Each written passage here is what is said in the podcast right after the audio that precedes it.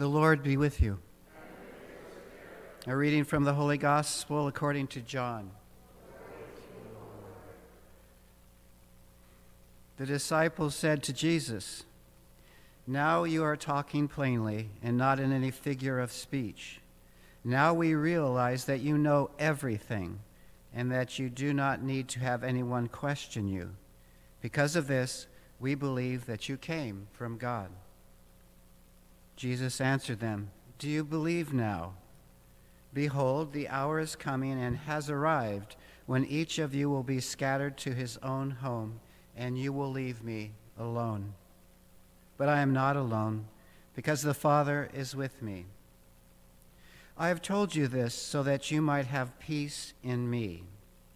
In the world you will have trouble, but take courage. I have conquered the world."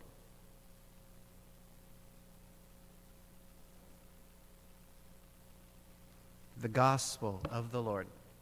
Praise to you, God.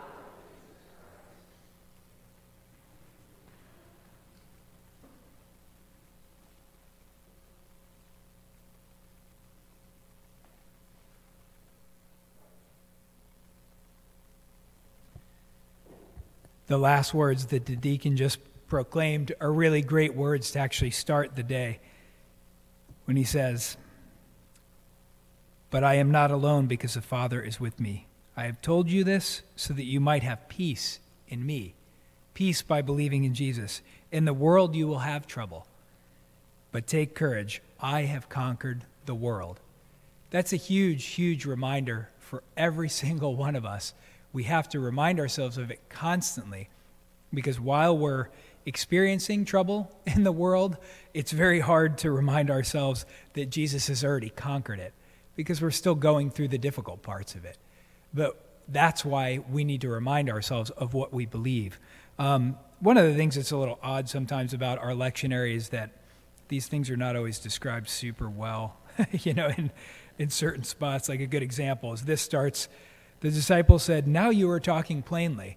Well, that doesn't make a whole lot of sense unless you know what he said right before that, right? And so this is what Jesus is saying right before this gospel. He says, "Though I have been speaking figuratively, a time is coming when I will no longer use this kind of language, but will tell you plainly about my Father. In that day you will ask in my name. I am not saying that I will ask the Father on your behalf. No, the Father himself loves you, because you have loved me and have believed that I came from God. I came from the Father and entered the world. Now I am leaving the world and going back to the Father." This is something for anybody who just happened to hear one of my homilies this weekend I was talking about. It's an important distinction that the Lord has to ascend into heaven, as we celebrated the ascension yesterday, because that's where he belongs. That's where every single one of us belongs. We actually belong in heaven. This is a temporary reality for us to be here on the earth. And so he does the rest of his work. He sends the Spirit to all of us once he actually ascends into heaven. And so we need to remind ourselves of that he is going back to the Father, where he belongs in the first place. And that's really what we're preparing for in this life, that we remind ourselves that Christ has conquered the world and that we're going to ascend to him. Now today, I really love this time of the year because of the readings from the Acts of the Apostles. And so we can kind of see that Paul was one of the first great apologists for the faith. An apologist is somebody who's defending a position. But, as a Catholic apologist, that's what they say right here at the end of this reading. And then, and he entered the synagogue and for 3 months debated boldly with persuasive arguments about the kingdom of God. And he was going around to people who were refuting him, and he was convincing them why they needed to believe in Jesus and the faith that they've been given. And again, a lot of times, we really need to become better apologists as Catholics. We need to know our faith well enough so that we're able to answer questions and explain this to people. One of the things I talked about quite a bit this weekend was the importance of that we have a sacramental church. That's Christ's ongoing ministry once he ascends back into heaven. It is through the sacraments that he gives to us. And this is a perfect example of a description of the sacrament. they'll be like, you know what, people, why do you Catholics get confirmed in the first place? You're like, well, how about you take a look at Acts, 19 and tell me why you don't? Because this is what St. Paul says to people. He said, did you receive the Holy Spirit when you became believers? They answered him, we have never even heard of a Holy Spirit. So they have no idea. Again, they need to learn because they were ignorant of this. They didn't know. And so we still need to teach other people that don't know or don't understand. And then he said, how were you baptized? They replied, with the baptism of John.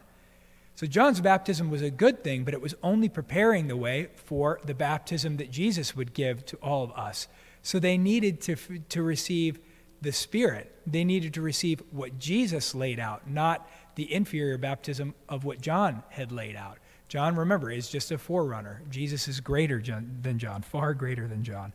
And so what does he do in this particular scene? So it says, and then Paul laid his hands on them, and the Holy Spirit came upon them. The exact thing that we do in the sacrament of confirmation. So it's necessary to receive the Spirit, to also be baptized with water. These are two different sacraments that the Lord gave to us, and they're very definitively defined in the Scripture. So that's one of those things that we realize. But it's important, again, for us to know that and to understand it so that when people challenge you on it, you know it. And so every once in a while, some of you, I know, take notes.